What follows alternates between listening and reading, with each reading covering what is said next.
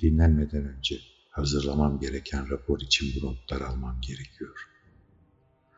Bulduğum şey o kadar benzersiz ve tüm geçmiş deneyimlerimizde beklentilerimiz o kadar aykırı ki çok dikkatli bir şekilde tanımlanmayı hak ediyor. Venüs'teki ana iniş istasyonuna dünya zamanıyla 18 Mart'ta gezegenin takvimiyle 6. ayın 9'unda indim. Miller'ın komutası altındaki ana gruba dahil edilerek donanımımı aldım. Venüs'ün dünyadan biraz daha fazla olan kendi etrafındaki dönüş hızına ayarlanmış saat ve zorunlu maske alıştırmalarından geçtim. İki gün sonra artık göreve hazır olduğum söylendi. Altıncı ayın 12'sinde şafak sökerken kristal şirketinin Terranova'daki üstünden ayrılarak Anderson havadan haritasını çıkardığı güneye doğru bir rotada yola koyuldu. Bu balta girmemiş ormanlar her yağmurdan sonra geçilmez bir hale geldiğinden yolculuk çok çetin geçiyordu. Birbirine dolaşık sürüngen ve sarılgan bitkilere sırım gibi bir dayanıklılık veren rutubet olmalı. Öylesine bir dayanıklılık ki bazıları bıçakla kesmek için 10 dakika uğraşmak gerekiyor. Öğleye doğru rutubet biraz azaldı. Bitki örtüsü bıçağın kolayca işleyebileceği kadar yumuşayıp esnekleşti. Ama o zaman bile hatırı sayılır bir hıza ulaşamadım. Bu Carter oksijen maskeleri çok ağır. Sadece onları taşımak bile insan iflahını kesiyor. Oysa bu borulu maskeler yerine hazinesi sünger dolu Dabios maskeleri de bu kalitede hava sağlayabilirdi. Hem de ağırlığı bunun yarısı kadardı. Sürekli olarak Anderson'ın raporunun doğruluğunu kanıtlayan bir yönü gösteren kristal dedektörü iyi çalışıyor gibiydi. Üçkağıtçıların yer altındaki su ve maden damarları bulmada kullandıkları şu uyduruk çatal çubuklar bir yana, çekim ilkesinin her yerde geçerli olması ne kadar ilginç. Bin millik bir mesafede büyük bir kristal yatağı olmalı. Ama sanırım şu Allah'ın belası insan kertenkeleler onları sürekli gözetleyip koruyorlar. Ne zaman bir kristal parçası görseler çamurlar içinde sürünmeye başladıkları ya da büyük bir kristal yığınını tapınaklarındaki bir kaidenin üzerinde bulundurdukları için biz onların ne kadar aptal olduklarını düşünüyorsak, muhtemelen onlar da bu şeyin peşinde Venüs'e geldiğimiz için bizim aptal olduğumuzu düşünüyor olmalılar. Keşke yeni bir dine girseler. Çünkü kristaller tapınma dışında bir işlerine yaramıyor. Tanrı bilimi olmasa istediğimiz her şeyi almamıza izin verir ve hatta onlardan mücadele etme amacıyla yararlanmayı bile öğrenebilirlerdi. Hem kendi gezegenlerine hem de dünyaya yetecek kadar kristal var çünkü.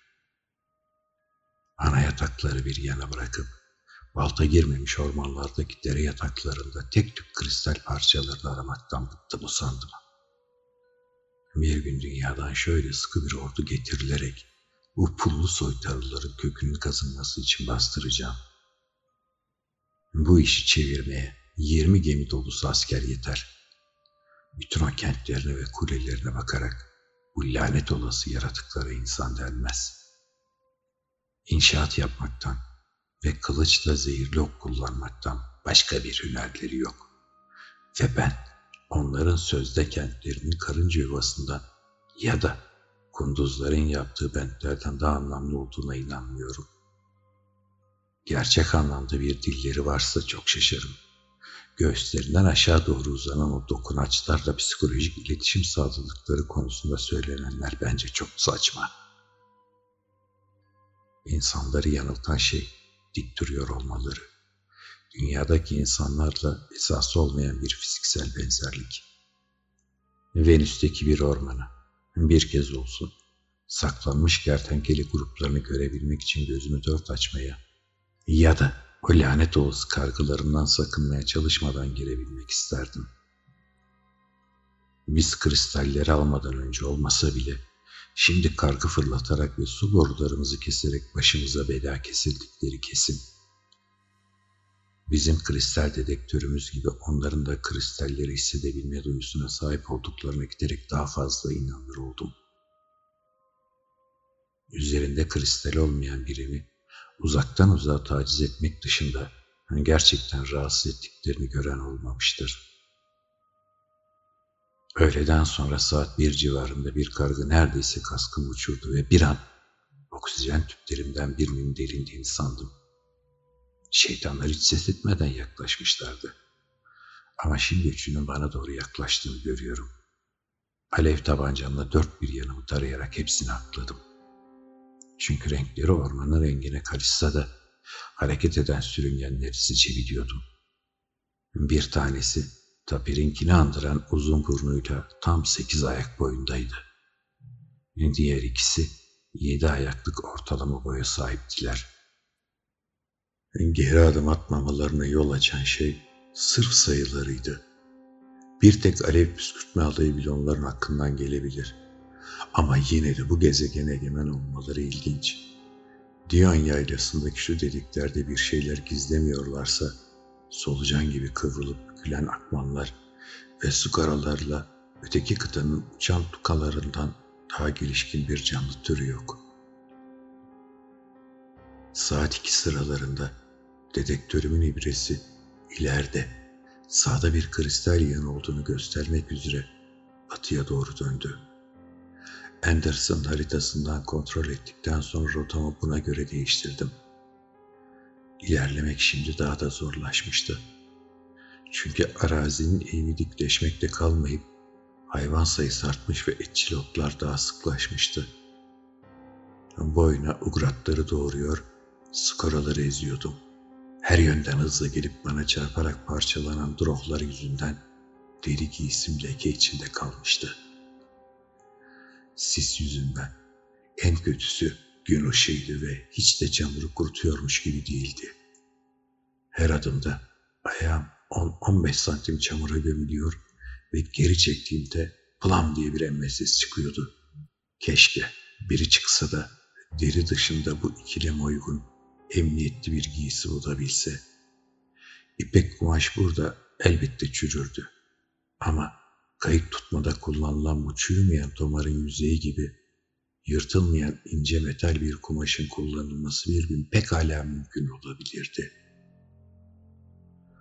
Bu adi besin tabletlerini maskenin altından atıştırmaya yemek denilebilirse saat üç buçuk civarında yemeğimi yedim. Bundan hemen sonra manzaranın esaslı bir şekilde değiştiğini fark ettim. Parlak, zehirli olduğu izlenimini veren çiçekler renkten renge giriyor, bir hayal gibi görünüyor. Her şeyin dış hatları donuk bir ışıltıyla, ahenkle titreşiyor. Parlak ışıklı noktalar belirip, aynı yavaş, düzenli tempoyla oynaşıyordu. Bundan sonra sıcaklıkta bu tempoyla uyum içerisinde tuhaf bir ritimle dalgalanmaya başladı. Tüm evren, uzayın her köşesini dolduran ve aynı anda bedeninden ve zihnimden geçerek akan sürekli bir nabız atışı gibi zonkluyordu sanki. Denge duygusunu yitirmiştim. Başım dönüyordu. Sen de diyordum. Gözlerimi yumup kulaklarımı tıkadığımda da değişen bir şey olmadı. Bununla birlikte zihnim tamamen açıktı bir anda olup biteni kavradım. Adamlarımızın hakkında birçok öykü anlattığı o serap bitkilerinden en az birine rastlamıştım. Anderson beni onlara karşı uyarmış ve neye benzediklerini oldukça ayrıntılı bir şekilde betimlemişti. Kaba tüylü bir gövde, sivri uçlu yapraklar ve her tür maskenin içine işleyerek düş görülmesine yol açan gazlar yayan benekli çiçekler. Üç yıl önce Belly'in başına gelenleri anımsadığımda bir an için kapıldım ve bitkinin yaydığı gazların etrafımda ördüğü çılgınca, kaotik dünyada deliler gibi düşe kalka koşmaya başladım. Sonra aklım başıma geldi ve tüm yapmam gerekeni rastgele bir yön seçip etrafımda dönüp duran şeylerin niteliğini aldırmadan zonklamanın kaynağından uzaklaşarak tehlikeli çiçeklerin menzilinden çıkmak olduğunu anımsadım.'' etrafındaki bir şeyin tehlikeli bir şekilde dönüp durmasına karşın doğru yönü tutmaya ve bıçağımı kullanarak ormanda kendime yol açmaya çalıştım. Düz bir rotada gidememiş olmalıyım ki serap bitkisinin yaygın etkisinden kurtuluncaya kadar sanki saatler geçti. Oynaşan ışıklar yavaş yavaş yok oldu ve manzaranın donuk bir ışıkla titreşen hatları dinginleşip duruldu.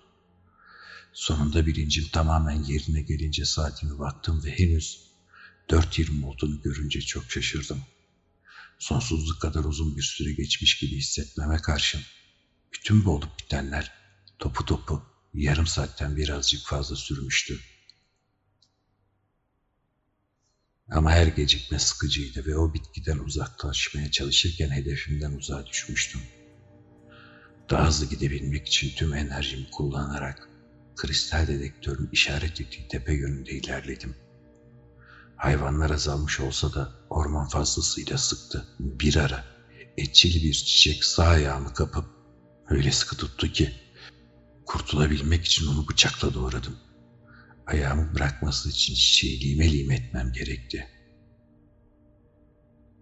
Bir saate kalmadan ormandaki bitkilerin seyrelmekte olduğunu ve altında çok az çalı çırpı bulunan bir ağaç eğrelti ot kuşağını geçtikten sonra beşe doğru yosun kaplı geniş bir düzlüğe çıktım. Artık daha hızlı yol alıyordum. Dedektörümün ibresinin hızla salınmaya başlamasından aradığım kristale hayli yaklaşmış olduğumu anladım. Bu çok tuhaftı. Çünkü çoğunlukla orman içindeki akıntılarda rastlanılan yumurtamsı küreler bu ağaçsız tepede bulunacağı pek benzemiyordu. Arazi giderek artan bir eğimle yükseliyor ve belirgin bir durukla son buluyordu. Saat 5.30'da zirveye ulaştım ve önümde çok geniş bir ovanın uzandığını gördüm. Uzakta ormanlar göze çarpıyordu. Burası muhakkak ki Matsugawa tarafından 50 yıl önce havadan haritası çıkarılan yaylaydı. Ve haritamızdaki adı Erix ya da Eriknia yaylasıydı. Ama yüreğimin delice çarpmasına yol açan şey, düzlüğün tam ortasından daha uzak olmayacak bir noktada bulunan küçük bir ayrıntı. Sisin ortasında alev alev yanan ve buharların donuklaştırdığı sarımtırak güneş ışıklarından delici, yoğun bir parıltı çekiyormuş gibi görünen ışıklı bir nokta. Bu hiç kuşkusuz aradığım kristaldi. Muhtemelen tavuk yumurtasından büyük olmamakla birlikte bütün bir yıl bir kenti sıcak tutacak kadar enerjiye sahipti. Uzakta parıldayan bu şeye bakarken bu sefil insan kertenkelelerin böyle kristallere tapınmalarına pek şaştığım söylenemezdi. Ama kristallerin içerdiği güç konusunda en ufak bir fikirleri yoktu. Hızlı bir koşuyla bu beklenmedik ödüle bir an önce kavuşmaya çalıştım. Yosunlu sert zeminin yerini orada burada otların ve sürüngen bitkilerin göründüğü son derece iğrenç, sulu bir çamura bırakması canımı fazlasıyla sıksa da etrafta gizlenen insan kertenkele bulunup bulunmadığını pek düşünmeden çamurlar sıçratarak pervasızca ileri atıldım. O açık alanda bana pusu kurabilecekleri ihtimal vermiyordum. Yaklaştıkça önümdeki ışığın büyüklüğü ve parlaklığı artıyor gibiydi. Ve durumda bir gariplik sezmeye başladım. Bu kristalin çok saf olduğu açıktı. Etrafa çamurlar sıçratarak attığım her adımda sevincim daha da çoğalıyordu.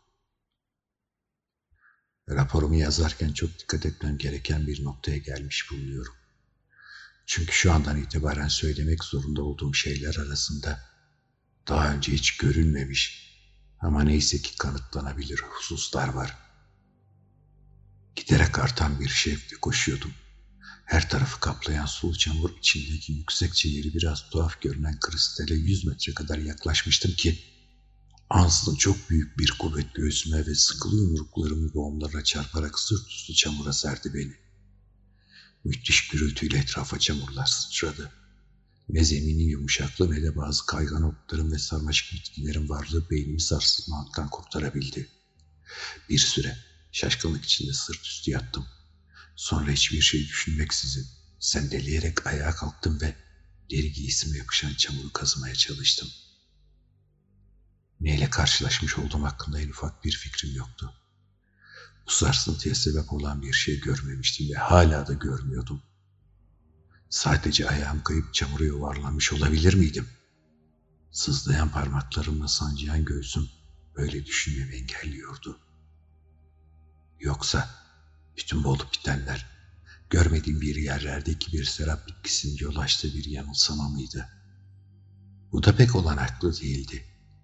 Çünkü ne yanılsamaya has emareleri sergiliyordum ne de böylesi canlı tipik bir bitkinin görünmeden saklanabileceği bir yer vardı yakınlarda. Dünyada olsaydım bir hükümet tarafından yasak bir bölgeyi işaretlemek için konulmuş bir enerji duvarından kuşkulanabilirdim. Ama insanlardan bu kadar uzak bir yerde böyle bir düşünce çok saçma olurdu. Sonunda kendime hakim olarak olup biteni sakınımla araştırmaya karar verdim.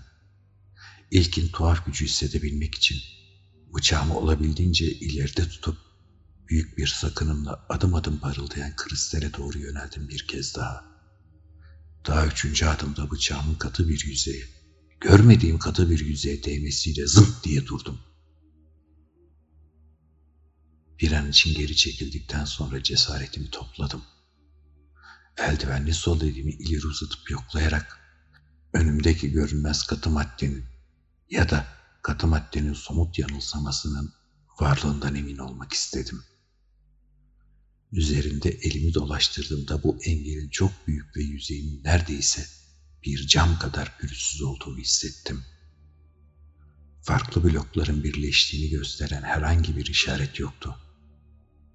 Araştırmayı daha ileri götürmek için kendimi yüreklendirerek eldivenlerimden birini çıkarıp bu şeyi çıplak elle yokladım. Sahiden de sert ve cam gibi pürüzsüzdü. Çevre havasıyla tezat oluşturacak kadar soğuktu. Görme yetimi sonuna kadar zorlayarak engeli oluşturan maddeyi görmeye çalıştıysam da en ufak bir şey göremedim. Önümde uzanan manzaraya bakılacak olursa bu engelin ışığı kırdığını söylemek de mümkün değildi. Engelin ışığı kırmadığının kanıtı hiçbir tarafta güneşin parlayan imgesinin bulunmamasıydı. Yaman bir merak duygusu tüm diğer duyguların yerini almaya başlamıştı. Araştırmalarımı elimden geldiğince ileri noktalara götürdüm. Ellerimle yoklayarak engelin zeminde ulaşamayacağım derinliklere kadar uzandığını gördüm.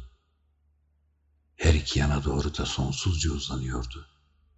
Öyleyse hangi malzemeden ve ne amaçla yapılmış olduğunu kestiremesem de bu bir tür duvar olmalıydı. Yeniden serap bitkisini ve yol açtığı düşleri düşündüm. Ama kısa bir akıl yürütmeden sonra bu fikri aklımdan çıkardım. Engele bıçağımın sapıyla sertçe vurarak, ağır postallarımla tekmeleyerek çıkan sesi yorumlamaya çalıştım. Ellerimle daha çok cam veya metal gibi hissetmiş olsam da şimdi yankılanan sesler çimento ya da beton gibi şeyleri getiriyordu akla. Daha önce hiç görmediğim çok tuhaf bir şeyle karşı karşıya olduğum kesindi. Bir sonraki mantıklı adım duvarın büyüklüğü konusunda fikir sahibi olmaktı. Yükseklik sorunun çözümü eğer büsbütün olanaksız değilse zordu. Ama uzunluk ve biçim sorununu belli ki kısa sürede halledebilirdim. Ellerimi uzatıp engele bastırarak engel boyunca sola doğru yavaş yavaş ve çok büyük bir dikkatle ilerlemeye başladım. Beş on adım gittikten sonra duvarın düz olmadığı, izlediğim kısmın bir büyük daire ya da elipsin bir bölüm olduğu sonucuna vardım. Sonra dikkatimi çok değişik bir şey çekti.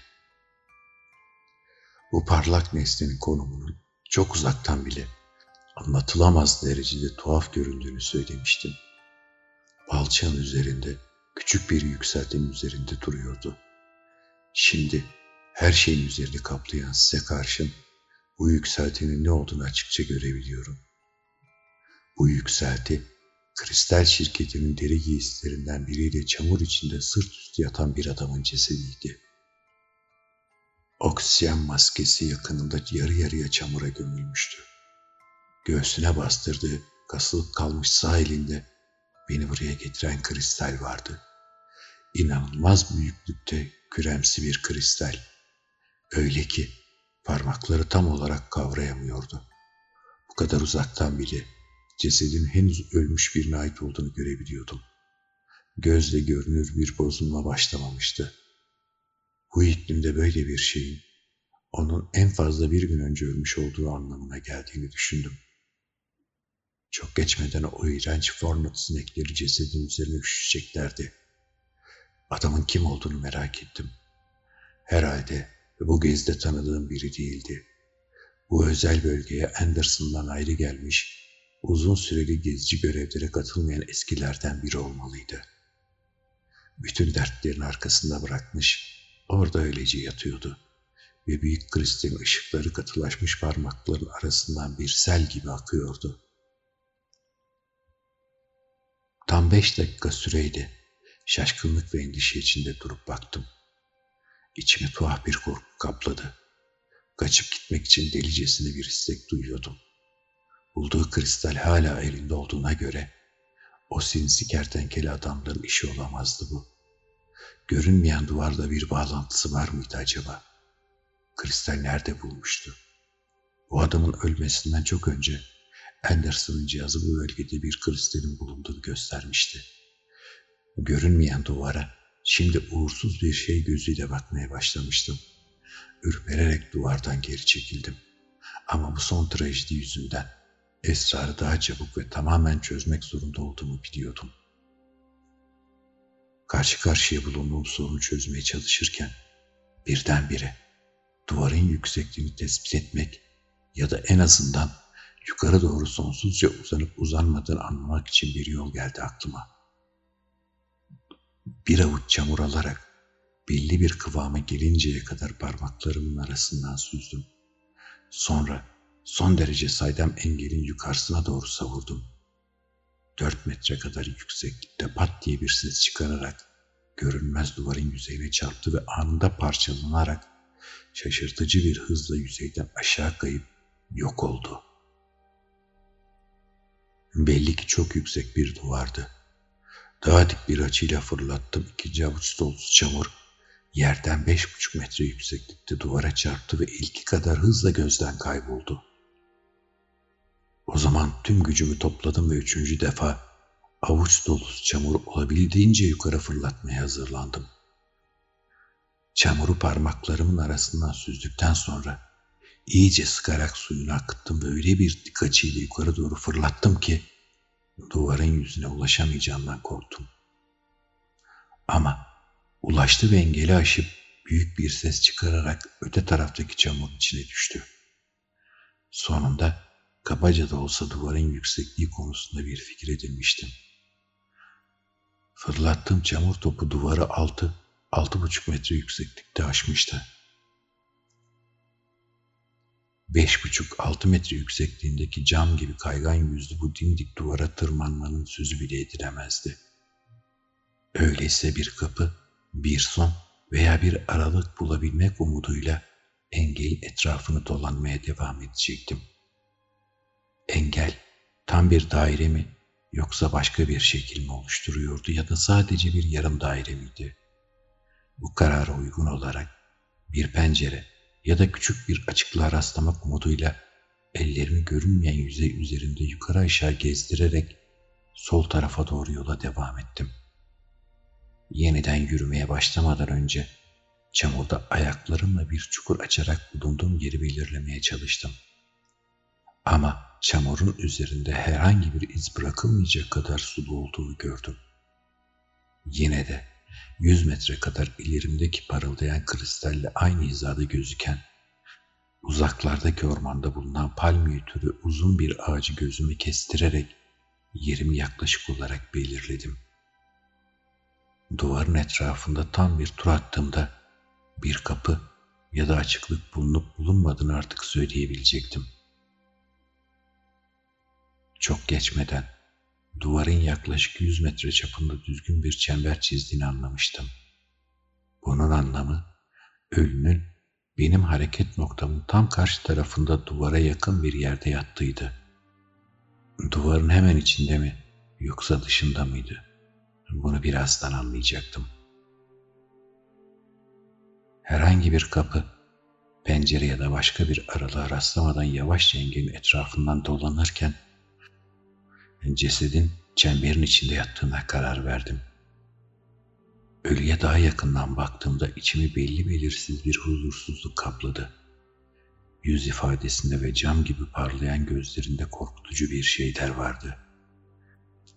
İyice yaklaştığımda ölünün şahsen tanışmadığımız ama geçen yıl üste uzaktan gösterdikleri emekli bir asker olan Dwight'mış gibi geldi bana. Sıkı sıkıya kavradığı kristalin paha biçilmez olduğu kesindi. Bugüne kadar gördüğüm en büyük tek parça kristaldi. Görünmeyen yüzey üzerinde gezinen sol elin bir köşeye rastladığında arada engel olmasa cesede dokunabilecek kadar yakındım. Bir saniye içerisinde yaklaşık bir metre genişlikte çok yüksek bir açıklık alan bulunduğunu anladım. Ne bir kapı ne de daha önceden bir kapı bulunduğuna işaret eden menteşe izi vardı. Bir an bile duraksamadan içeri daldım ve yapıyı kestiği anlaşılan girdiğim kapısız koridora dik bir açıyla yatan cesede doğru birkaç adım attım. Bu engelin içinin bölmelere ayrılmış olduğunu görmek duyduğum merak kamçıladı. Cesedi incelemek üzere eğildiğimde hiçbir yarasının olmadığını gördüm. Kristalin hala elinde bulunması, gezegenin yerlisi olan sürüngen bozuntuları tarafından öldürülmüş olması olasılığını pek düşündürmediğinden buna şaşmadım. Neden öldüğünü araştırırken gözüm cesedin ayak ucunda yatan oksijen maskesine takıldı. Bunun bir anlamı olmalıydı. Bu aygıt olmaksızın hiçbir insan Venüs'ün havasını 30 saniyeden fazla soluyamazdı. Dwight'ın eğer gerçekten oysa kendi maskesini yitirdiği açıkça görülüyordu. Muhtemelen maskesi dikkatsizce tokalanmış, bu yüzden de boruların ağırlığı kayışları gevşetmiş olmalıydı.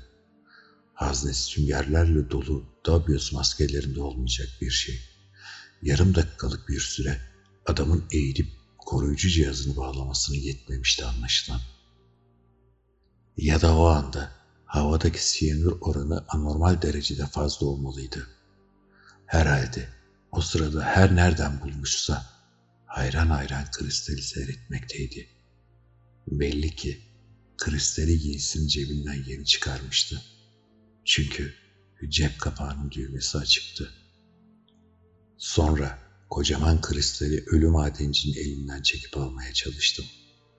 Cesedin kas katı kesilmiş olması yüzünden çok zor bir işte bu. Küre biçimindeki kristal insan yumruğundan büyüktü ve batıya meyletmiş güneşin kızıl ışıkları altında canlıymış gibi ışıldıyordu. Kristalin ışık saçan yüzeyine dokunurken elimde olmadan ürperdim. Bu değerli nesneyi almakla kristalin daha önceki sahibinin başına gelen felaketi sanki kendi üzerime almıştım. Ama çok geçmeden karamsarlığımdan eser kalmadı ve kristali deri giysimi cebine koyarak dikkatle cep kapağını düğümledim. Batıl inanç hiçbir zaman kusurlarımdan biri olmadı. Adamcağızın miğferini sabit bakışlarla bakan ölü yüzüne kapatarak doğruldum ve görünmeyen dehlizden büyük yapının giriş salonuna doğru ilerledim. Bu tuhaf yapı fena halde dikkatimi çekmişti. Yapıldığı malzemeyi, kökenini ve amacını bulmak için kafa patlatıyordum. İnsan eliyle inşa edilmiş bir yapı olduğuna bir an bile inanmadım. Uzay gemilerimiz Venüs'e ilk olarak ancak 72 yıl önce ulaşmıştı ve gezegende Terra Nova'daki insanlardan başkası yoktu. Hem ayrıca bu yapının malzemesi gibi tamamen saydam olan ve ışığı kırmayan katı cisimler insanların bilgisi dahilinde değildi. Tarih öncesi devirlerde Venüs'ün insanlar tarafından istila edilmiş olma ihtimali de rahatça bir yana bırakılabilirdi. Böylece bu yapının gezegenin yerli halk tarafından yapılmış olması fikrinden başkası kalmıyordu geriye. Bugün unutulmuş olan çok gelişmiş bir ırk kertenkele adamlardan önce Venüs egemen olmuş olabilir miydi? Büyük bir ustalıkla inşa edilmiş kentlerine karşın bu sürüngen bozuntuların böyle bir şey yapmaları zordu. Milyonlarca yıl önce Venüs'te başka bir ırk yaşamış olmalıydı ve belki de son kalıntıları bu yapıydı. Yoksa ileride aynı türden başka kalıntılar da bulunacak mıydı? Böyle bir yapın amacını tahmin etmek tümüyle olanaksız. Ama pek kullanışlı gözükmeyen acayip malzemesi yapının dinsel amaçlı olduğunu akla getiriyor. Bu soruların yanıtını bulamayacağımı anladığımdan bütün yapabileceğimin bu görünmez yapıyı keşfetmek olabileceğine karar verdim. Bu kesintisiz çamur denizin üzerinde çeşitli odaların ve dehlizlerin bulunduğundan emindim ve bu yerleşim planının ortaya çıkarmanın önemli sonuçlar doğuracağına inanıyordum. Böylece ellerimle duvarı yoklayarak cesedi geçtim ve ölü adamın gelmiş olması gereken iç bölgelere doğru ilerledim. Arkamda bıraktığım koridoru daha sonra inceleyecektim. Sesli gün ışığına karşın bir kör gibi el yordamıyla yavaşça ilerliyordum. Çok geçmeden koridor birden keskin bir dönemeç yaptı ve eğimi gitgide azalan helezonlar çizerek yapının merkezine yöneldi. Dokunuşlarını zaman zaman ilerlediğim koridoru kesen başka kapısız geçitlerin varlığını ortaya çıkarıyordu ve birçok defa da iki, üç ve dört kola ayrılan kavşaklara rastladım. Ne zaman bir kavşağa rastlasam her seferinde izlediğim yolun bir devamı gibi görünen en içteki yolu yeğledim. Asıl önemli bölgelere ulaşıp geri döndükten sonra bu yan kolları incelemek için bol bol zamanım olacaktı. Giriştiğim deneyin yabancı bir gezegende yok olmuş bir ırk tarafından inşa edilmiş görünmez bir yapının görünmez koridorlarında dolaşmanın tuhaflığını anlatamam. Sonunda hala sendeleyerek el yordamıyla ilerlerken koridorun büyükçe bir alanla sona erdiğini hissettim. Ellerimle duvarları yoklayarak bir tur attığımda çapı yaklaşık 3 metre kadar olan yuvarlak bir odada olduğumu anladım. Ve uzaktaki ormanda gözüme kestirdiğim bazı nirengi noktalarıyla ölü adamın bulunduğu yere bakarak bu odanın binanın ortasında ya da ortasına yakın bir yerde olduğunu hükmettim. Bu odaya benim geldiğim koridordan başka beş koridor daha açılıyordu. Geldiğim koridorun girişinde durup ölü adamla aynı hizada bulunan ufuktaki belli bir ağacı gözüme kestirerek bu girişi zihnime kazdım. Bu odanın ayırt edici bir özelliği yoktu. Zemin her yerdeki gibi sulu bir çamur tabakasıyla kaplıydı. Binanın bu kısmının çatısı olup olmadığını merak ettiğimden bir avuç dolusu çamur fırlatarak yaptığım deneyi tekrarladım ve yapının üstünü örten bir şey olmadığını gördüm. Eğer bir zamanlar bir örtü vardıysa bile çok uzun zaman önce yıkılmış olmalıydı. Çünkü ayağıma takılan hiçbir döküntü veya etrafa saçılmış blokla karşılaşmamıştım. Düşünürken çok eski zamanlardan kaldığı kesin olan bu yapıda yıkıntıların duvar çatlakların ve eskimişliğin diğer genel özelliklerin bulunmayışındaki acayiplik dikkatimi çekti. Bu yapı neydi? Niçin kullanılmıştı? Nasıl bir malzemeden yapılmıştı? Şaşırtıcı ölçüde bir örnek, camsı duvarlarında neden ayrı ayrı blokların varlığını kanıtlayan izler yoktu. Niçin yapının içinde ya da dışında kapı bulunmuyordu? Bütün bildiğim sert, son derece pürüzsüz, olağanüstü saydam, ışığı kırmayan ve yansıtmayan bir malzemeden yapılmış olan, içinde birçok koridor ve tam ortasında küçük bir değirmi bir oda bulunan yaklaşık 100 metre çapında çatısız, kapısız, yuvarlak bir yapının içinde olduğumdu. Dolaysız bir incelemeyle bundan daha fazlasını asla öğrenemezdim. O sırada batı yönünde güneşin fazlasıyla alçalmış olduğunu gördüm. Güneş Ufuktaki ağaçların üzerini kaplayan sis bulutlarının yukarısındaki kızıl ve turuncu bir havuzda yüzen altın kırmızısı bir diski andırıyordu. Uyumak için karanlık çökmeden kuru bir yer arayacaksam acele etmem gerektiği ortadaydı.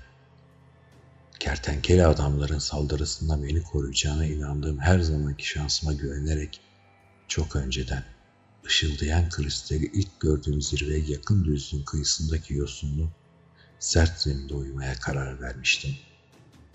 İki veya daha fazla insandan oluşan gruplar halinde dolaşmamızı hep savuna gelmişimdir. Böylece uyku saatlerinde bir nöbet tutabilir. Ama geceleri gerçekten pek fazla saldırı olmaması şirketi böylesi konularda dikkatsizliğe etti. Bu pullu, sefil yaratıklar geceleri ellerindeki o tuhaf ışın meşaleleriyle bile görme güçlüğü çekiyor olsalar gerek. Beni bu odaya getiren koridoru geçip yapının girişine dönmek üzere harekete geçtim. Daha fazla araştırma bir sonraki günü bekleyebilirdi. Sadece hislerimin, belleğimin ve düzlükteki şöyle böyle tanıdığım ot kümelerinin yol göstericiliğinde heliozonik koridorda el yordamıyla ilerlemeye başladım ve çok geçmeden kendimi yeniden cesedin yanında buldum. Şimdi cesedin miğferle kapatılmış yüzünde birkaç far notsimi uçuşuyordu. Çürümenin başlamış olduğunu anladım. İçgüdüsel, gereksiz bir iğrenme duygusuyla leş yiyicilerin öncülerini kovmak için elimi kaldırdım. O zaman çok tuhaf ve şaşırtıcı bir durum ortaya çıktı. Kolumun savrulmasını engelleyen görünmez bir duvar. Ne kadar dikkatli bir şekilde yol almış olsam da aslında cesedin yatmakta olduğu koridora geri dönmemiş olduğumu anlamama sebep oldu. Ardımda bıraktığım karmaşık geçitler arasında yanlış bir dönüş yapmış ya da yanlış bir çatalı sapmış olmalıydım ki paralel bir koridora çıkmıştım. İleride bir çıkış kapısı bulabilmek umuduyla ilerlemeye devam ettim. Ama çok geçmeden kör bir duvarla karşılaştım. Öyleyse yapmam gereken şey ortadaki odaya geri dönüp yeniden yola koyulmaktı. Tam olarak nerede hata yapmış olduğumu bilmiyordum. Bir mucize olup da bana yol gösterecek ayak izleri kalmış mı diye zemine göz gezdirdim. Ama aynı anda sulu çamurda ayak izlerin ancak birkaç saniye kalabildiğini anımsadım. Ortadaki odaya ulaşmakta pek güçlük çekmedim ve oraya varınca dışarıya götürecek doğru yolu etraflıca düşündüm. Daha önce çok fazla sağdan gitmiştim. Bu defa çatallardan birinden tam olarak hangisi olduğuna yürürken karar verecektim. Biraz daha sola gidecektim. İkinci defa el yordamıyla ilerlerken doğru yolda olduğumdan son derece emindim ve anımsadığıma inandığım bir kavşaktan sola sattım. Koridor helezonlar çizmeye devam ediyordu ve koridoru kesen yan geçitlerden birine sapmamaya çok özen gösteriyordum. Yine de büyük bir hoşnutsuzlukla çok geçmeden cesedin hayli uzağından geçmekte olduğumu gördüm. Bu geçit çok daha uzaktan dış duvara ulaşıyor olmalıydı. Duvarın henüz incelememiş olduğum bu ikinci yarısında başka bir çıkış bulunabileceği umuduyla ilerleyişimi sürdürdüm. Ama sonunda bir kez de aşılmaz engelle karşılaştım. Belli ki binanın planı düşündüğümden daha karmaşıktı. Şimdi yeniden merkeze mi dönmem yoksa cesede doğru uzanan yan geçitlerden birini mi denemem gerektiğini kafamda evirip çeviriyordum. Bu ikinci seçeneği deneyecek olursam nerede bulunduğum konusunda kafamda oluşan resmin yok olma tehlikesi vardı. Bu yüzden ardımda gözle görünür bir iz bırakmanın bir yolunu bulmadan bunu denemesem daha iyi ederdim. Ancak ardımda bir iz bırakmak çok zor olacaktı bir çözüm bulabilmek için kafa patlatıp duruyordum. Yanımda ne bir şeyler üzerinde iz bırakmaya yarayacak ne de yere serpebileceğim ya da küçük küçük parçalara ayırdıktan sonra serpebileceğim bir şey vardı. Görünmez duvarın üzerinde kalemim etkisizdi. Değerli besin tabletlerimi de bir iz bırakmak için ardım sıra serpemezdim. Tabletleri gözden çıkarsam bile yeterince tabletim yoktu. Üstüne üstlük minik topaklar anında sulu çamura gömülerek gözden kayboluyordu. Gezegenin atmosferinde kağıdın hızla çürümesine rağmen Venüs'te çoğunlukla gayri resmi bir şekilde kullanılan yapraklarını yırtıp ardım sıra serpebileceğim eski tarz bir defter bulmak için ceplerimi karıştırdım. Ama yoktu. Bu döner kayıt tomarının dayanıklı, ince metalini yırtmak kesinlikle olanaksızdı. Giysilerimden de hayır yoktu. Venüs'ün kendisine az atmosferindeki kalın deri giysimden kolayca vazgeçemezdim. İç çamaşırı ise iklim nedeniyle giyilmiyordu. Çamuru olabildiğince sıkıp kuruttuktan sonra görünmez, pürüzsüz duvarlara bulaştırmayı denedim. Ama duvarın yüksekliğini ölçmek amacıyla yukarı doğru fırlattığım çamurlar kadar hızlı bir şekilde aşağı kayıp gözden gittiklerini gördüm. Nihayet bıçağımı çıkarıp camsı hayalet duvara uzaktan görme şansım olmasa da ellerimle yokladığımda tanıyabileceğim bir iz bırakmaya çalıştım. Ama boşunaydı.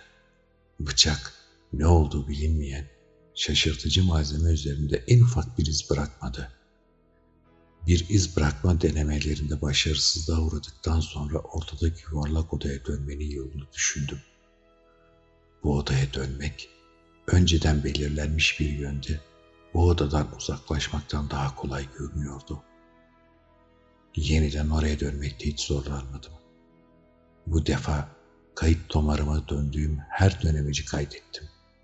Yürüdüğüm koridora açılan bütün koridorları işaretleyerek varsayıma dayalı kaba bir kroki çizdim. Her şey yoklayarak belirlendiğinde bu insanı delirtecek kadar yavaş yürüyen bir işti ve hata olasılığı neredeyse sonsuzdu. Ama sonunda buna değeceğine inanıyordum. Ortadaki odaya ulaştığımda Venüs'ün uzun süren alacakaranlığı iyice koyulaşmıştı. Ama hala karanlık bastırmadan dışarı çıkmayı umuyordum.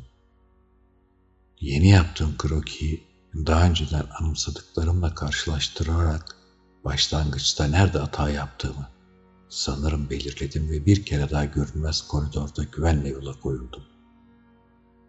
Önceki denemelerime göre daha fazla sola yöneldim. Hala hata yapıyor olabileceğim olasılığını göz önünde tutarak dönüşlerim kayıt damarına işaretledim. Gittikçe koyulaşan karanlıkta Şimdi artık iğrenç bir farnot sineği bulutun ortasında kalmış olan cesedin karanlık hatlarını seçebiliyordum. Hiç kuşku yok çamurda yaşayan Spikler iğrenç iş tamamlamak için çok sürmez ovadan kalkıp içeri sızarlardı. İstemeye istemeye yaklaştığım cesedin üstünden atlayıp geçmeye hazırlanıyordum ki ansızın çarptığım bir duvar yine yolumu şaşırmış olduğumu anlamama yol açtı.'' Artık kaybolmuş olduğum kafama dank etti. Bu evdeki engeller öyle düşünmeden üstesinden gelinebilecek türden değildi. Dışarı çıkmayı ummadan önce dikkatli bir şekilde planlarımı kontrol etmek zorundaydım. Yine de karanlık tam çökmeden kuru toprağa ulaşmaya can atıyordum. Böylece yeniden merkez odaya döndüm ve elektrik fenerinin ışığında deneme yanılma yöntemiyle bir dizi rastgele deneye giriştim.'' Bu aygıtı kullandığımda etrafındaki saydam duvarlarda hiçbir yansıma, en ufak bir parıldama yaratmadığını şaşkınlıkla fark ettim. Ama güneş hiçbir zaman bu tuhaf malzeme üzerinde parıldamadığından aslında buna hazırlıklıydım. Karanlık çöktüğünde ben hala el yordamıyla ilerlemeye çalışıyordum. Koyu bir sis yıldızlarla gezegenlerin çoğunu örtmüştü ama dünya güneydoğu yönünde mavimsi, yeşil, parlak bir nokta olarak açıkça görünüyordu. Venüs'te tam 180 derecelik bir açı yapıyordu. Teleskopla kim bilir ne kadar güzel görünürdü. Siz ne zaman incelecek olsa yanındaki ayı bile seçebiliyordum. E, cesedi görmek artık olanaksızdı. Bu yüzden birkaç yanlış dönüşten sonra gerisin geri merkez odanın yolunu tuttum.'' Demek ki kuru toprak üzerinde uyuma umuduna elveda demek zorundaydım. Gün ışıyıncaya kadar bir şey yapılamazdı. En fazla yararlanabileceğim yer orasıydı. Çamura uzanmak pek hoş olmayacaktı. Ama üzerimdeki deri giysilerle bu mümkündü. Daha önceki keşif gezilerimde daha kötü koşullarda uyumuştum. Şimdi yorgunluktan bitmiş olmam, duyduğum tiksintiyi yenmeme yardımcı olacaktı. İşte yeniden merkez odaya dönmüş bulunuyorum. Çamur içine çömelmiş, elektrik lambasının ışığı altında notları alıyorum. Başıma gelen bu tuhaf görülmemiş felaketin neredeyse gülünç bir yanı vardı. Kapısız bir binada, görmediğim bir binada kayboldum. Sabah erkenden kalkmalı ve ikindiye doğru elimde kristalle Terranova'ya geri dönmeliyim. Bu lambanın zayıf ışığında bir de böylesine şaşırtıcı bir parlaklığa sahip olan bu kristalin güzelliğine diyecek yok doğrusu. İncelemek için kristali cebimden henüz çıkarmıştım. Yorgunluğuma karşın uykum gelmiyordu. Bu yüzden uzun uzadıya not tutma olanağı buldum. Buna artık bir son vermeliyim.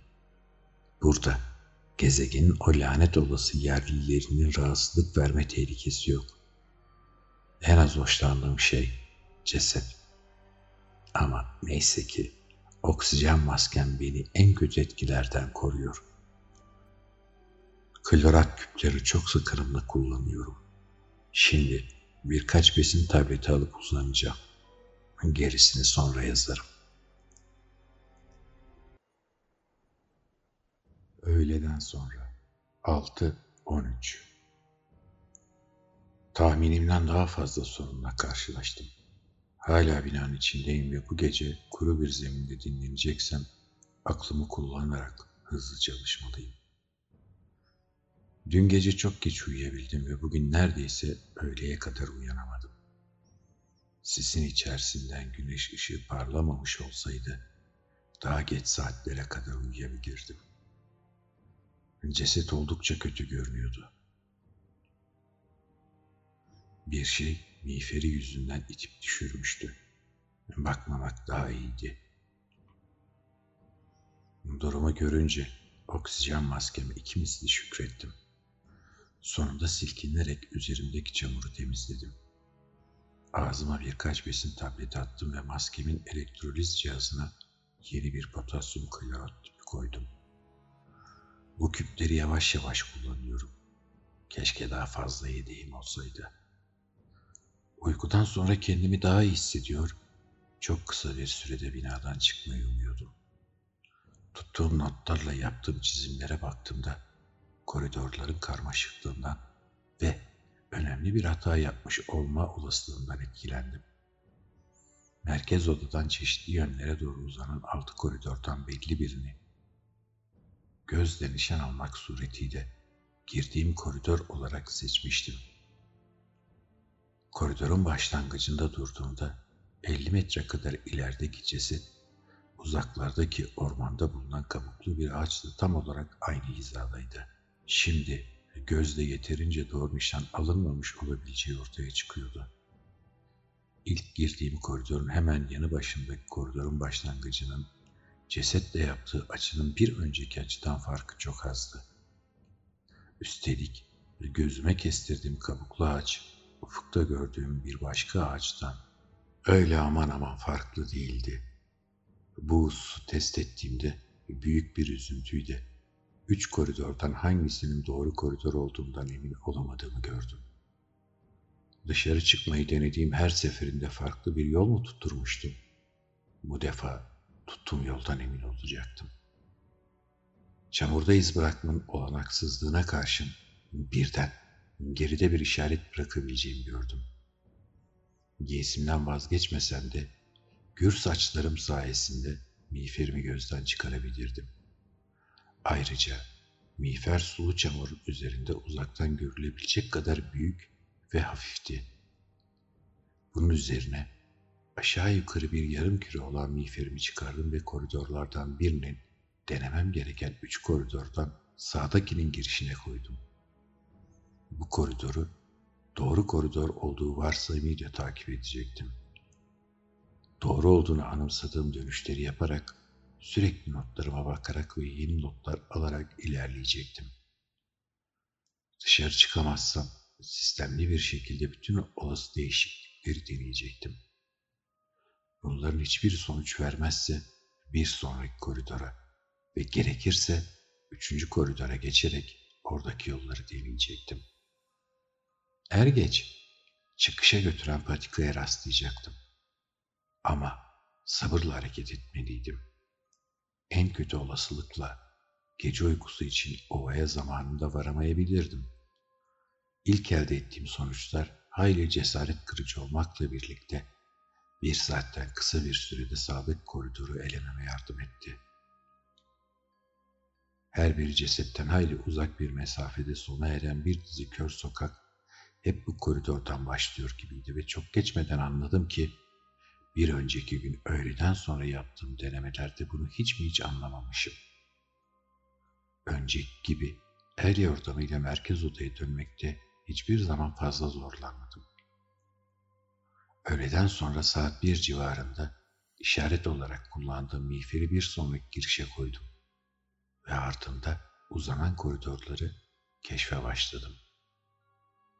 Başlangıçta dönemeçler tanıdık gibi geldi. Ama çok geçmeden hiç tanımadığım bir dizi koridorda buldum kendimi. Öncesi de yaklaşamıyordum ve yaptığım her hareketi kaydetmiş olduğum halde bu defa merkez odayla olan bağlantım da kopmuşa benziyordu. Kabaca çizilmiş krokimle dönmeyi başaramadığım, çok ustalık gerektiren yanıltıcı dönemeçler olmalıydı. Gitgide öfkeleniyordum ve cesaretim kırılıyordu. Sabrın sonu selamet olmakla birlikte bakıp usanmadan uzun süreli titiz araştırmalar yapmak zorunda olduğumu görüyordum. Saat iki olduğunda hiçbir sonuç elde edemeden tuhaf koridorlarda dolanıp duruyordum hala. Sürekli olarak ellerimle duvarları yokluyor, sırasıyla bir miğfere, bir cesede bakıyor ve gitgide azalan bir güven duygusuyla elimdeki tomarlara not alıyordum.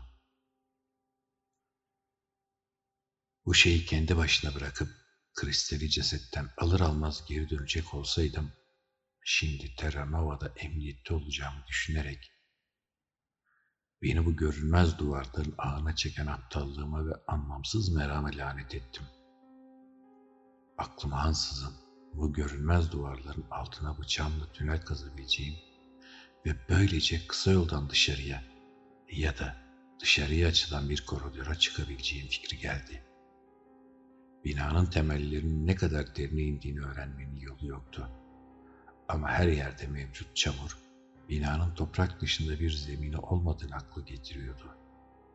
Yüzüme gitgide daha korkutucu bir görünüme bürünen uzaktaki cesedi dönerek geniş ağızlı keskin bıçağımla ummalı bir kazı faaliyetine giriştim. Yaklaşık 15 santimetre derinliğinde yarı akışkan bir çamur tabakası vardı. Bu derinlikten sonra toprağın kıvamı birden artıyordu. Alttaki toprağın rengi farklı görünüyordu.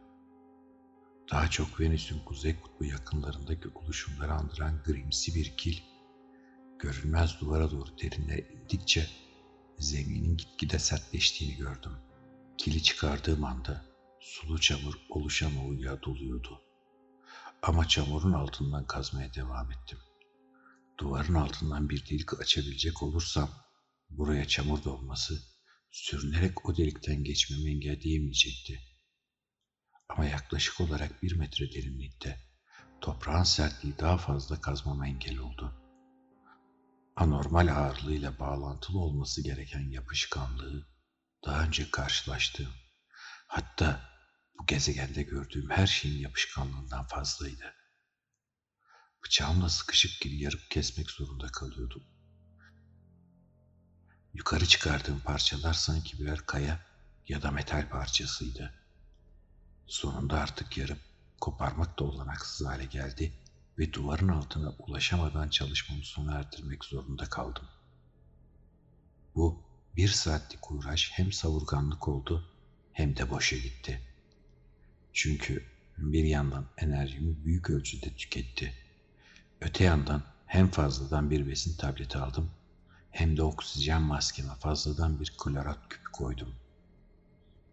Bundan başka el yordamıyla yürüme günlük programımda da kesintiye sebep oldu.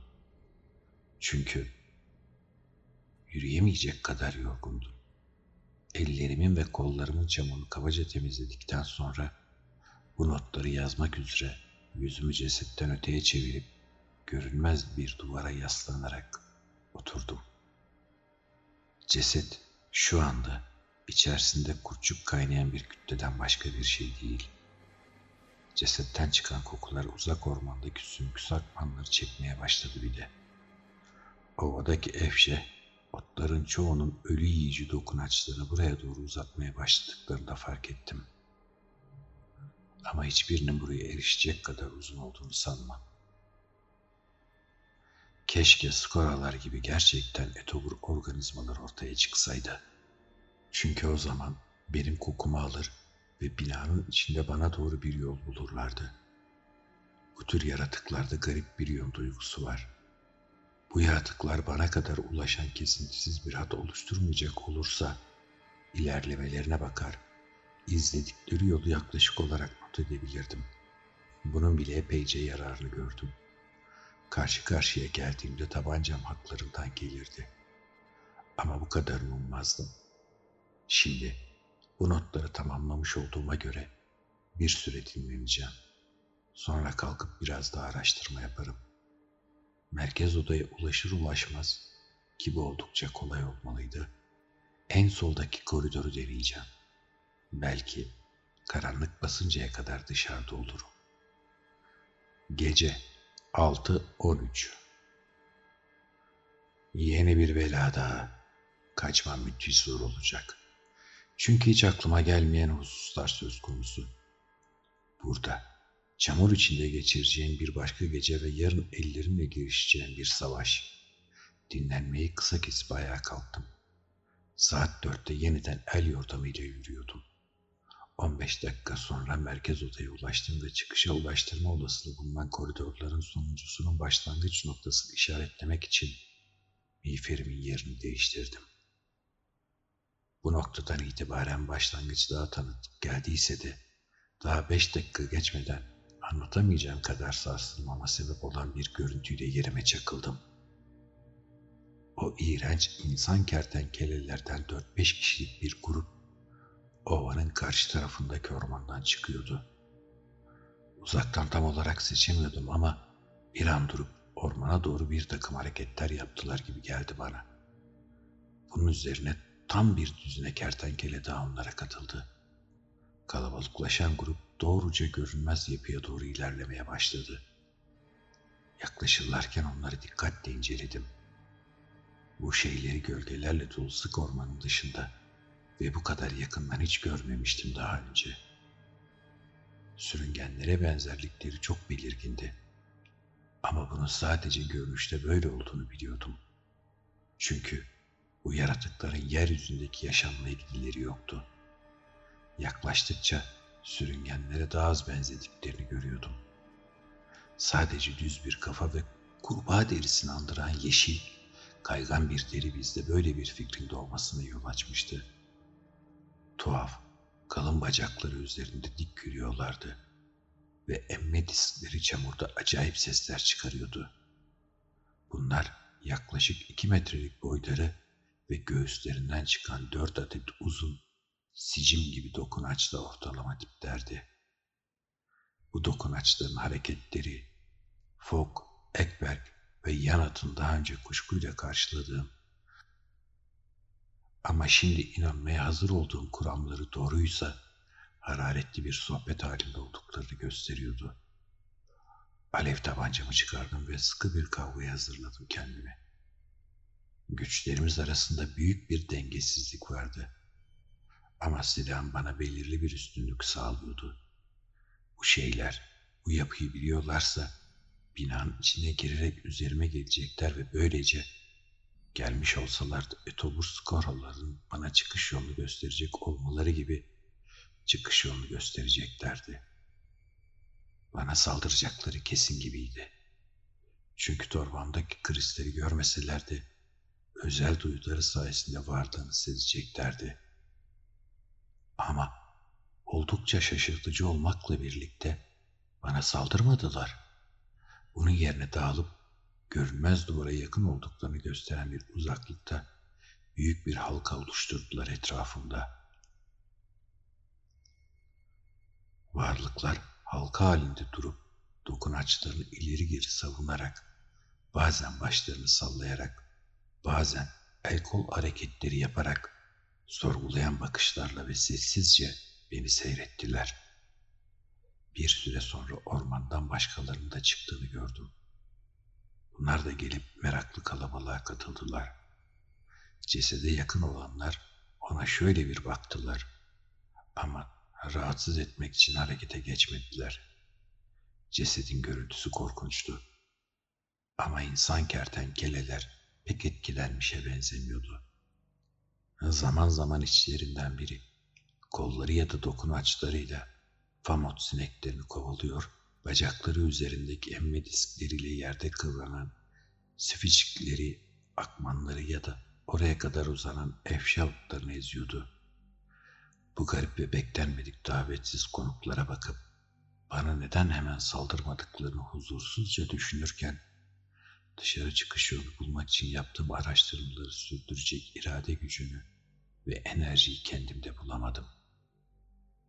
Araştırmalarıma devam etmek yerine meramın yavaş yavaş en çılgınca fikirlere dönüşmesine rıza göstererek içinde bulunduğum koridorun görünmeyen duvarına yaslandım. Daha önce beni şaşırtan yüzlerce gizemli şey birden yeni ve uğursuz bir anlama büründü ve daha önce hiç yaşamadığım büyük bir korkuyla titredim. Bu iğrenç yaratıkların için umutla etrafımda dolaşıp durduklarını bildiğime inanıyordum. Sonunda saydam yapının sırrını anlamış olduğuma da inanıyordum. Ele geçirdiğim akıl çelici kristal, onu benden önce ele geçiren adamın cesedi, bütün bunlar karanlık ve tehditkar bir anlam kazanmaya başladı. Bu çatısız, bu Arap saçı gibi karışık ve görünmez koridorlarda yolumu yitirmiş olmam bir dizi şanssızlığın sonucu değildi. Kesinlikle değildi. Hiç kuşku yok ki. Burası gerçek bir labirentti. Yetenek ve zekalarını fena halde küçümsediğim bu cehennem yaratıkları tarafından bilinçle inşa edilmiş bir labirent. Esrarengiz mimari ustalıkları bildiğime göre daha önce kuşkulanmam gerekmez miydi bundan? Amaçları apaçık ortadaydı. Bu bir tuzaktı. İnsanları yakalamak için kurulmuş, kristal kürenin bir yem olarak kullanıldığı bir tuzak. Sürüngeni andıran bu yaratıklar, kristallerini alanlara karşı verdikleri savaşta bir strateji geliştirmişlerdi ve aç gözlülüğümüzü bize karşı kullanıyorlardı. Dwight bir kurbandı. Bir süre önce bu tuzağa yakalanmış ve çıkış yolunu bulamamış olmalıydı. Suyunun tükenmesi onu çıldırtmış olmalıydı. Belki de klorat küpleri bitmişti.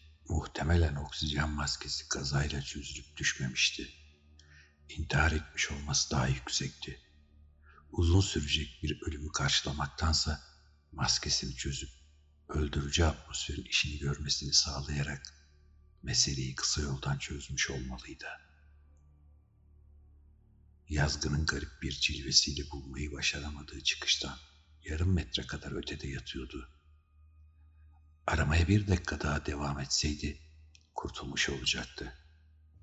Şimdi onun gibi ben de tuzağa düşmüştüm. Tuzağa düşmüştüm ve başıma gelen felaketle alay etmek için bu meraklı seyirci sürüsü etrafında halk olmuştu. Bu düşünce insanın aklını başından almaya yeterdi. Ansızın paniğe kapılarak fırladığım gibi görünmez koridorlarda amaçsızca koşmaya başladım. Bir süre için tam delirmiş olmalıyım.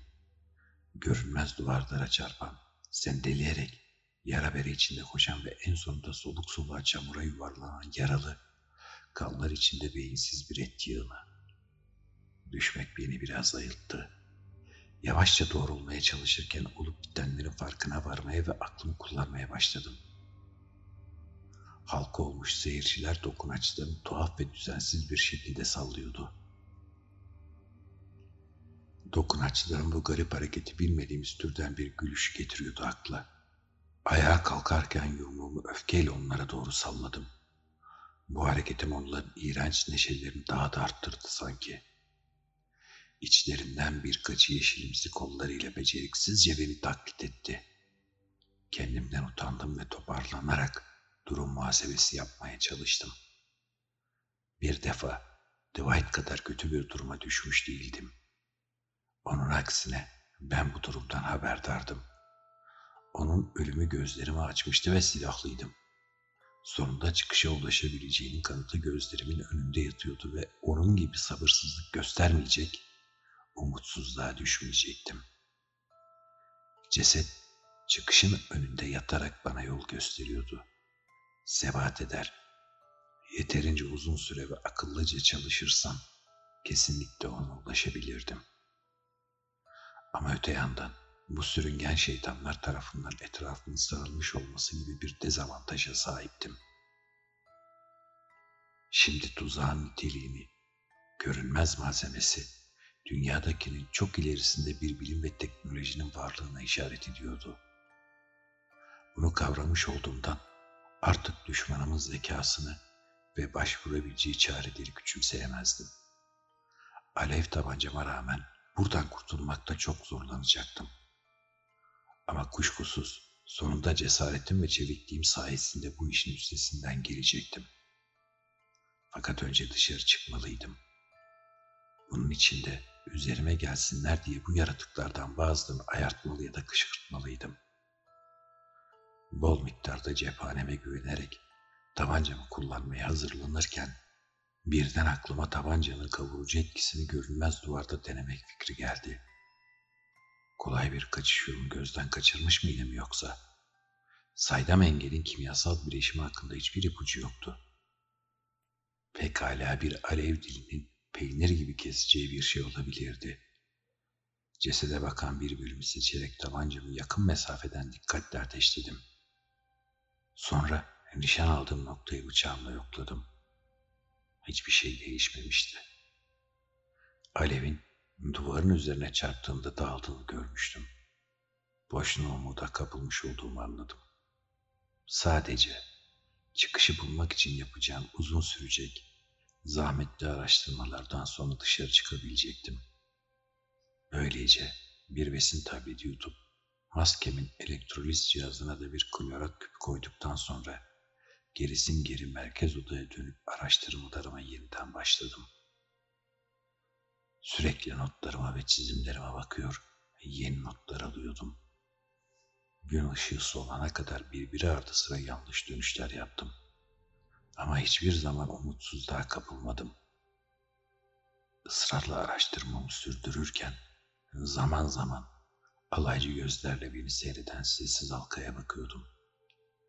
Saflarında yavaş yavaş değişiklikler olduğunu fark ettim.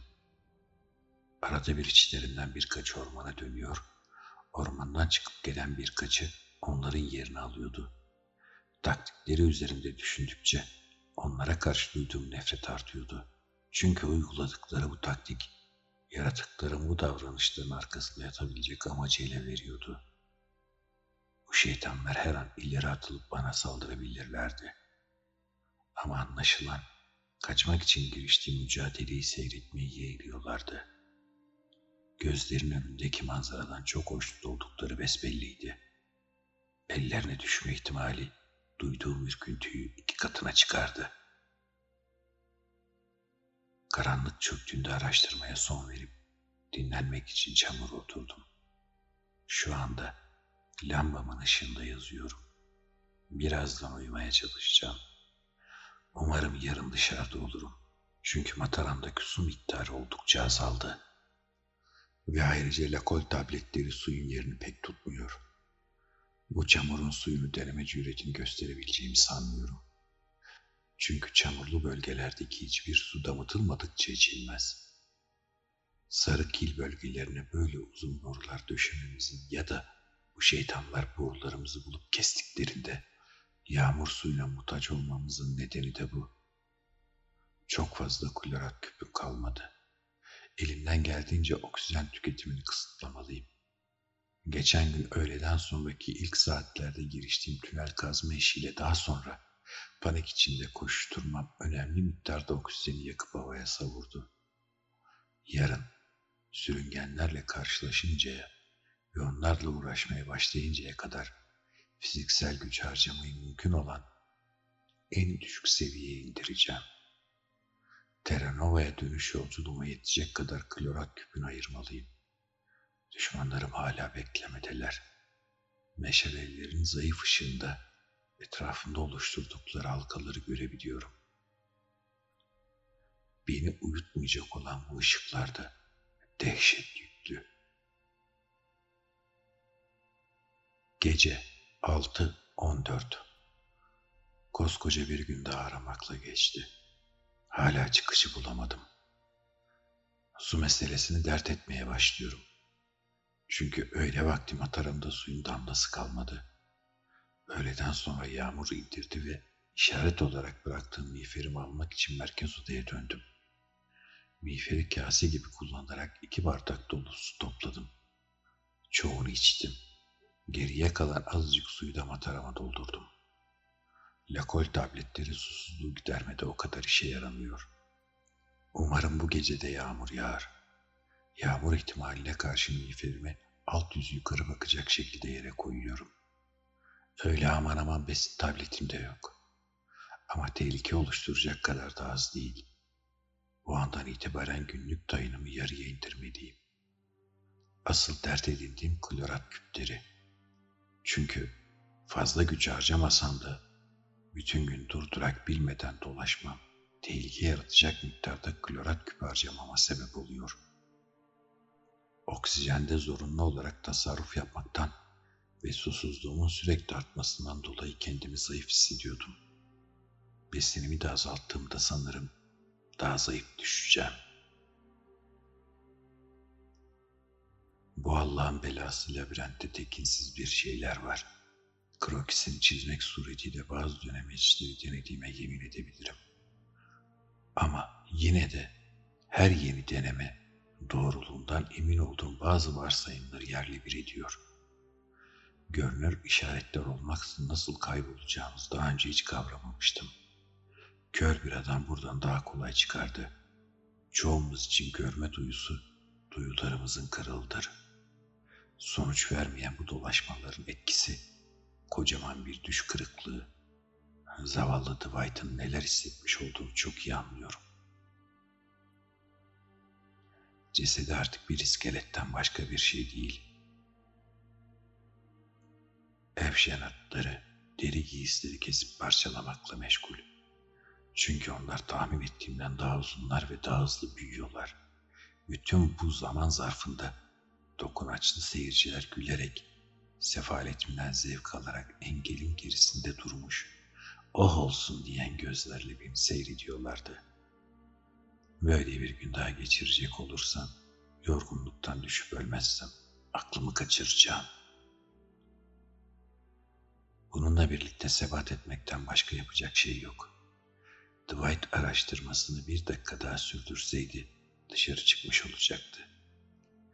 Dışarıda geçirdiğim üçüncü gün olmasına karşın kim bilir belki de daha geç olmadan Terranova'dan beni aramak için biri gelebilirdi.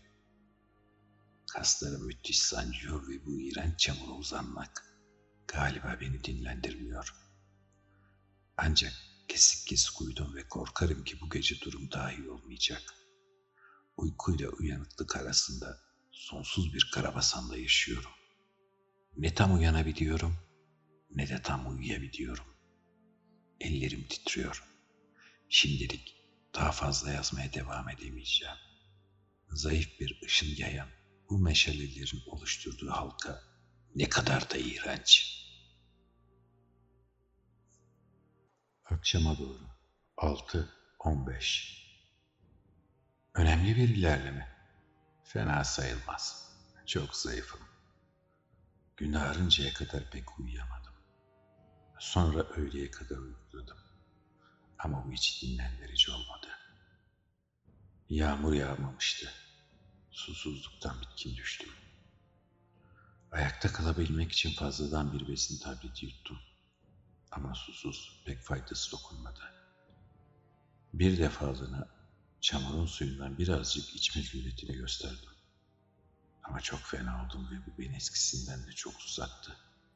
Klorat küplerini idareli kullanmak zorundaydım.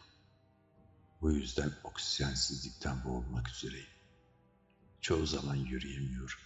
Çamurun üzerinde sadece sürünüyorum. Öğleden sonra iki civarında. Bazı geçitleri tanıdığım hissine kapıldım ve cesede ya da iskelete ilk günkü denemelerden bu yana ilk defa bu kadar yaklaştım. Bir defasında çıkmaz bir sokağa saptıysam da çizim ve notlarım sayesinde doğru koridora dönmeyi başardım. Bu notların çok fazla olması sorun yaratıyor. Herhalde kayıt tomarının bir metrelik kısmını kaplıyor. Çözmek için uzun süre oyalanıyorum. Susuzluk, havasızlık ve aşırı yorgunluktan kafam durmuş gibi yazdıklarımı anlamakta zorlanıyorum.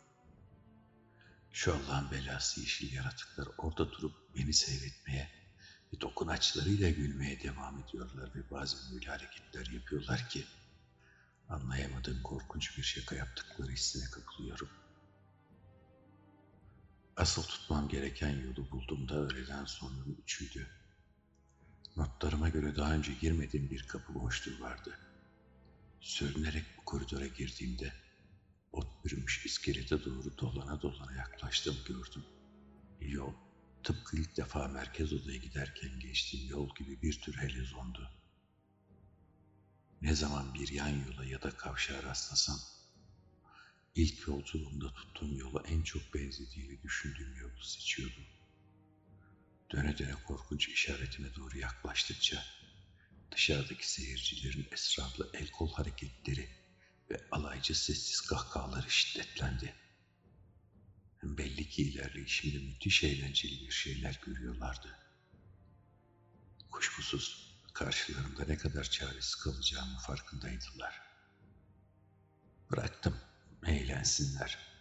Çünkü son derece güçsüz düştüğümü bilmekle birlikte bu aşağılık sürüngen sürüsünü yarıp geçmek için alev tabancama ve bol cephaneme güveniyordum. Şu sıra iyice umutlandım. Ama ayağa kalkmak gibi bir niyetim yok.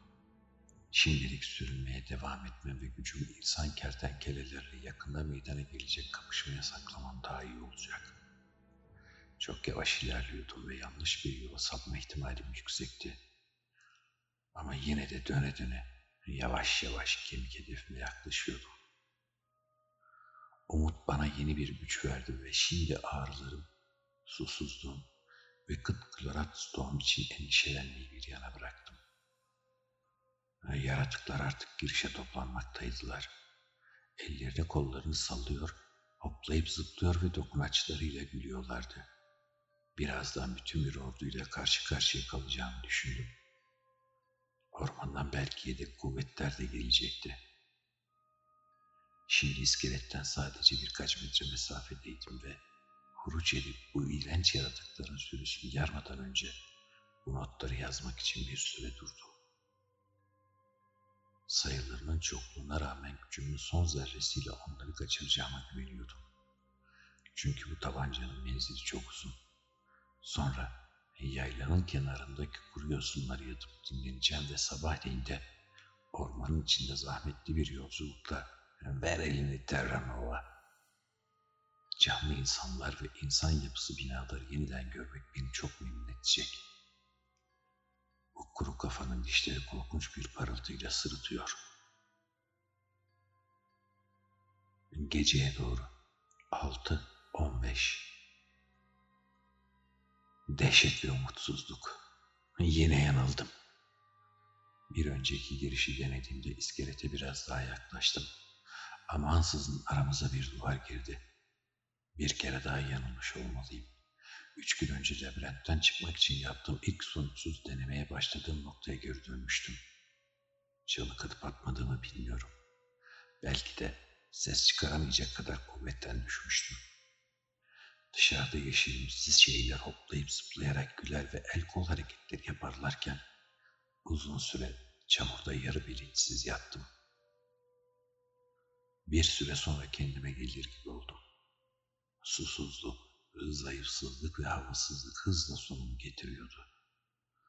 Kalan gücümü kullanarak hiçbir şey düşünmeden ve Terranova yapacağım yolculuğu göz önünde almadan elektroliz cihazıma yeni bir klorat küpü koydum. Taze oksijen beni biraz diriltti ve etrafıma daha dikkatle bakmamı sağladı. Anladığım kadarıyla zavallı Dwight'tan ilk hayal kırıklığına uğradığım anda bulunduğum yere göre biraz daha uzaktaydım.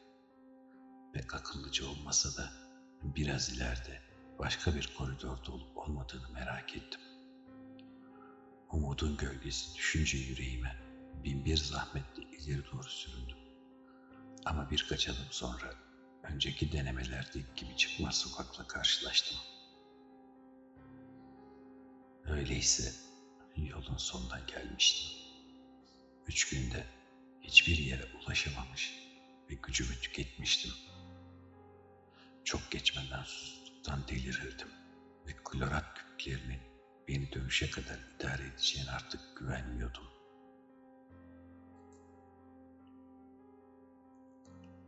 O Allah'ın belası yaratıkların benimle alay ederken neden girişin civarında toplanmış olduklarını merak etmiyor değildim.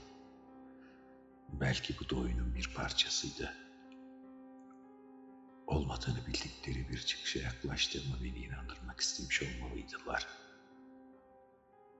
Dwight gibi işi aceleye getirmemeye kararlı olmama karşın uzun süre dayanamayacağım.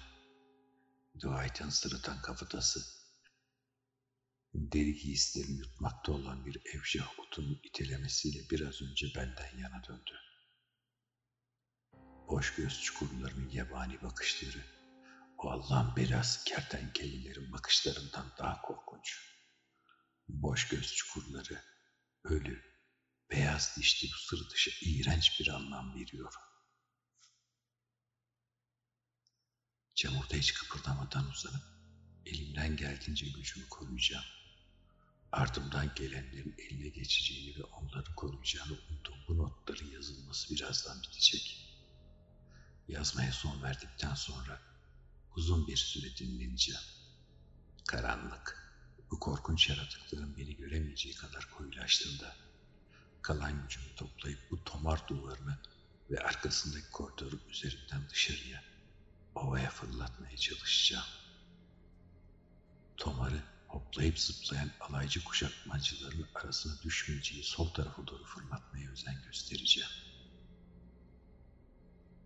Belki sulu çamura gömülüp ebediyen kaybolur. Belki de etrafa yayılmış otların arasına düşerek en sonunda insanların eline geçer. Bu notlar yok olmaz da birileri tarafından okunacak olursa umarım insanları sadece bu tuzak konusunda uyarmanın ötesinde işe yarar. Umarım bizim ırkımızı ve bu ışıldayan kristalleri oldukları yerde bırakmayı öğretir. Onlar sadece Venüs'e ait. Bizim gezegenimizin onlara gereksinmesi yok. Onları almaya çalışırken kozmosun sırlarına gömülü karanlık ve gizemli bir yasa için yemiş olduğumuza inanıyorum. Hazineleri bu kadar tuhaf bir şekilde koruyan bu sürüngenlerin neler yapmaya muktedir olduğunu, kim bilir hangi büyük kuvvetleri tetikleyebileceğini kim söyleyebilir? Başkalarının bunun bedelini ödediği ve ödeyeceği gibi Dwight da ben de bu bedeli ödedik. Ama bu tek tük ölümler gelecekteki daha büyük bir dehşetin başlangıcı olabilir. Ve Venüs'e ait olan şeyleri Venüs'e bırakalım. Artık ölüme çok yakınım ve karanlık çöktüğünde bu tomara fırlatamamaktan korkuyorum. Bunu beceremezsem tomar sanırım bunun ne olduğunu anlayacak olan insan kertenkelelerin eline geçecek. Onlar labirentleri konusunda kimsenin uyarılması istemeyecek mesajımda kendileri lehine istekler bulunduğunda bilmeyeceklerdir. Sonum yaklaşırken her şeye karşı daha bir hassasiyet duyuyorum. kozmik varoluş ölçeğinde hangi türün, onların mı, bizim mi daha üstün olduğumuz ya da evrensel bir norma daha çok yaklaştığımızı kim söyleyebilir? Son anda seyretmek için demin büyük kristali cebimden çıkardım. Batan günün kızıl ışıkları altında vahşiyane ve tehditkar parlıyor. Hoplayıp zıplayan sürü kristali fark etti ve el kol sallamaları anlayamadığım bir şekilde değişti. Saydam duvarın arkasındaki en yakın nokta yerine niçin giriş yerinde toplandıklarını merak ediyorum. Gittikçe uyuşuyorum. Daha fazla yazamayacağım. Etrafımda her şey dönüyor. Ama bilincim yerinde. Bu şeyi duvarın üzerinden öteye fırlatabilecek miyim? Alaca karanlık iyice koyulaşmış olsa da bu kristal çok fazla ışık saçıyor. Karanlık. Çok zayıfım. Hala gülüyor ve çıkış civarında hoplayıp zıplıyorlar. İşte şimdi de iğrenç ışın meşalelerini yaktılar. Uzaklaşıyorlar mı? Bir ses duyduğumu düşledim. Gökte ışıklar var.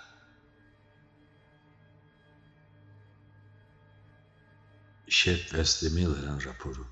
Grup A, Venüs Kristal Şirketi. Terranova, Venüs 616. Virginia, Richmond, Marshall Caddesi 5317'de Mukim teknisyenimiz A49, Kenton Stanfield 6. ayın 12'sinde dedektörün gösterdiği bir kristalle ilgili kısa bir yolculuk yapmak üzere sabah erkenden Terranova'dan ayrıldı. Ayın 13'ünde veya 14'ünde dönmesi gerekiyordu. 15 akşamı da görünmedi. Bunun üzerine dedektörün gösterdiği rotayı izlemek üzere akşam 8'de keşif uçağı FR-58 komutan altındaki 5 adamla havalandı.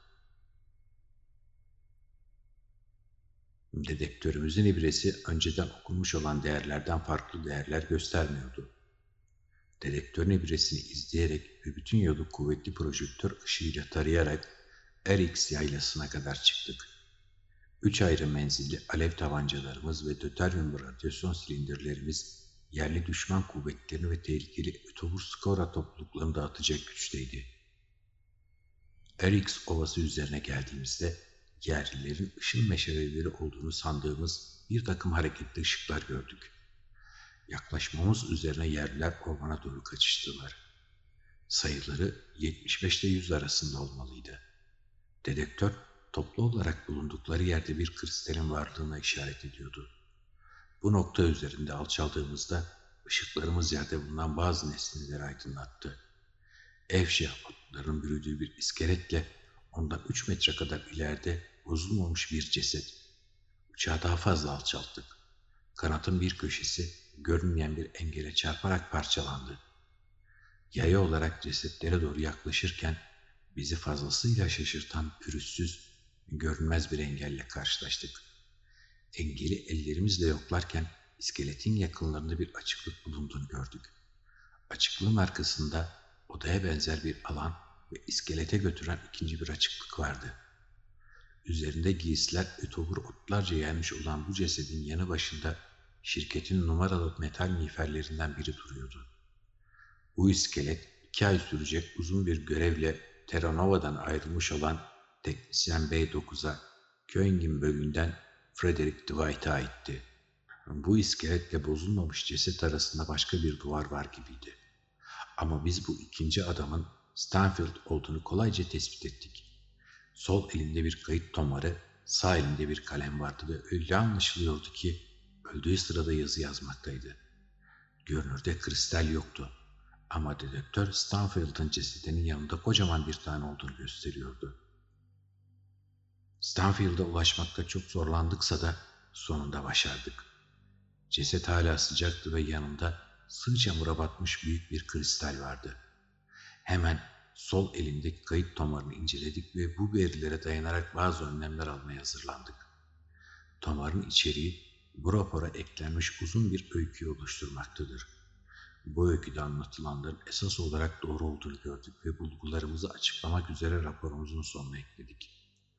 Anlatılanların son bölümleri bir kafa karışıklığına işaret etmekle birlikte öykü esas itibariyle doğrudur.